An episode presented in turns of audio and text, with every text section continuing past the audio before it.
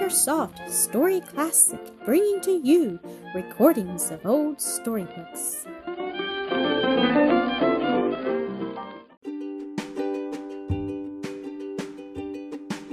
Toto sees something queer. Toto, the black bustling beaver, episode 5.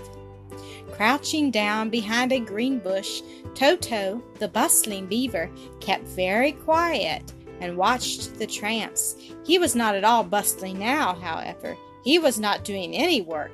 Instead, he was watching to see if the tramps were going to do any work. But you know better what tramps are than did Toto. Living as best they can, putting up an old shack or a bark cabin in the woods, as these tramps had done, boiling soup or stewing something in a tomato can over a fire in the woods. Those are tramps. I wish I could find Don to tell him, thought Toto. These must be the very tramps for whom he was looking. But though the beaver boy peered around among the trees, he could not see Don. The dog was not in that part of the woods just then. The tramps, however, were in plain sight. Some were stretched out on the soft moss beneath the trees, others sat in the doorway of the rough bark house they had built, and still others were cooking something over a fire.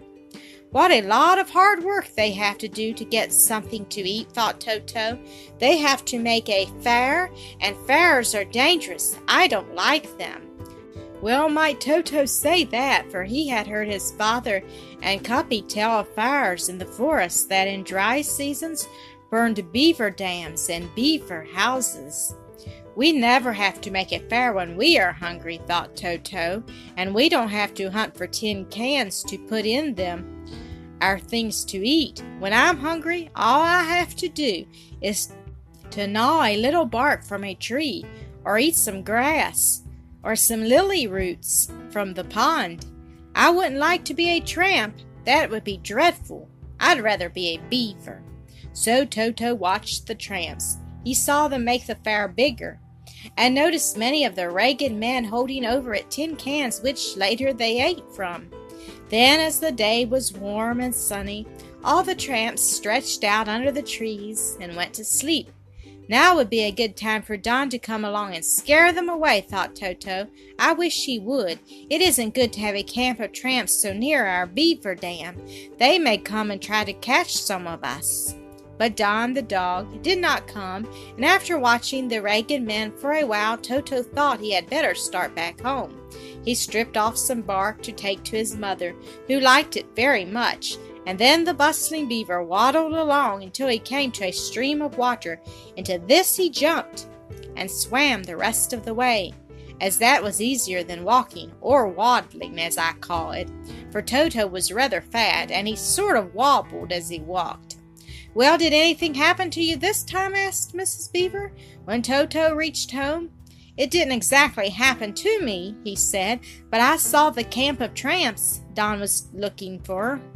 Tramps? In our woods? exclaimed Mr. Beaver, who came along just then. He was coming home to supper, having been at work with Cuppy and the others on the big dam. Where did you see the tramps, Toto? The little beaver boy told his father, and that evening, after they had eaten, all the beavers gathered out on the big dam which held back the waters of the pond. It was a sort of meeting, and though it took place nearly every night, it was not always as serious as was this one. On other nights, the beavers gathered to talk to one another, the older ones looking to see that the dam was all right, and the younger ones, like Toto and Sniffy, playing about. But this evening there was very little playing. After a few holes in the dam had been plastered shut with mud, which the beavers carried in their forepaws, and not on their tails as many persons think, Cuppy whacked his tail on the ground. Every beaver grew silent on hearing that. There is no special danger just now, said Cuppy, speaking to all the others. I mean, no tree is going to fall, or anything like that. But there is likely to be trouble. Toto tell us about the tramp camp you saw in the woods. You may easily believe that Toto was quite surprised at being called on to sit up and speak before all the other beavers in the colony, but he was a smart little chap and he knew that each one must help the others. So he told what he had seen. And now, said Cuppy, what is to be done? We do not want these tramps around here. Some of them may be hunters and may try to catch us. Others may tear out our dam, and that would be very bad for us, as the water would all run out of our pond, and our houses would be of no use. Now we must either drive these tramps away or else make our dam so big and strong that they will not want to try to tear it apart. How can we drive the tramps away? asked Toto's father. I don't believe we can, answered Cuppy. If we were bears or wolves, we might, but being beavers, we can't very well do it. The next best thing to do is to make our dam stronger. So tomorrow morning we must all, young and old, who can gnaw trees, we must all cut down as many as we can and build the dam bigger. In that way we may be safe from the tramps. Now remember, everybody, come out to cut down trees in the morning. We can cut trees now, can't we, Dad? asked Toto of his father. Yes, you and Sniffy must do your share, replied Mr. Beaver. We must all help one another. The woods around the dam were a busy place next morning. All the beavers were, who were able began cutting down trees.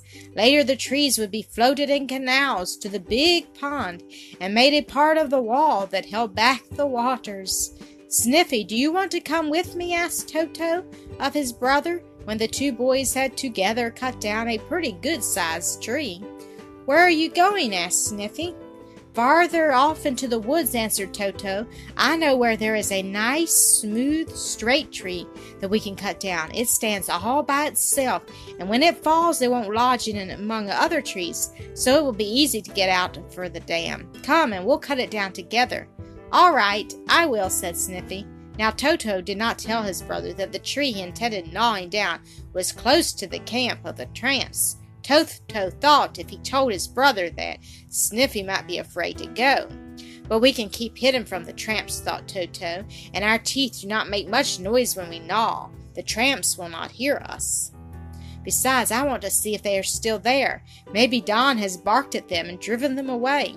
But when Toto and Sniffy reached the place in the woods where the tall tree grew, there was the bark shack in the same place, and some of the ragged men were still in and about it. Oh, look! exclaimed Sniffy, catching sight of the tramps. Who are the ragged men, Toto? Are they hunters? No, answered Toto, and then he told his brother who the men were. But don't be afraid, went on Toto. We'll gnaw very silently, and the tramps won't know we are here. These are the ragged men I told about at the meeting, but don't be afraid, Sniffy.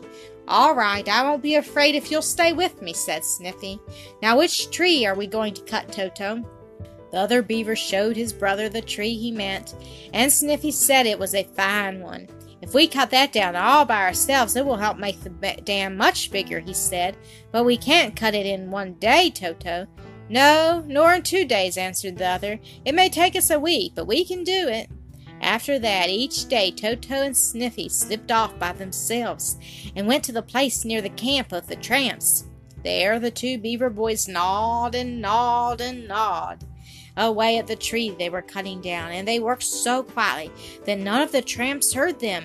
One day the big tall tree was almost cut through. We shall finish gnawing it down in about an hour, said Sniffy. Yes, agreed Toto, it will soon fall. And shall we whack on the ground with our tails to signal for danger?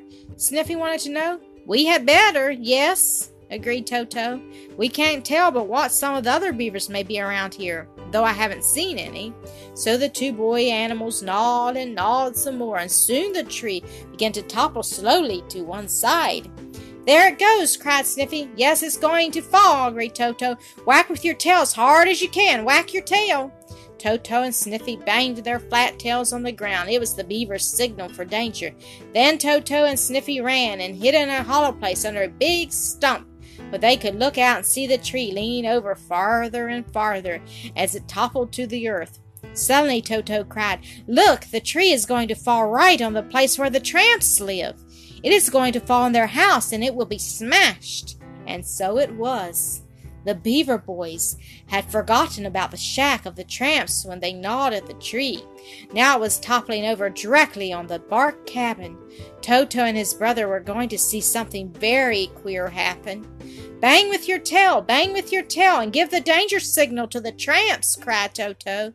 And he and Sniffy whacked away as hard as they could. Thank you for listening to another episode of Acresoft Story Classic. Bye.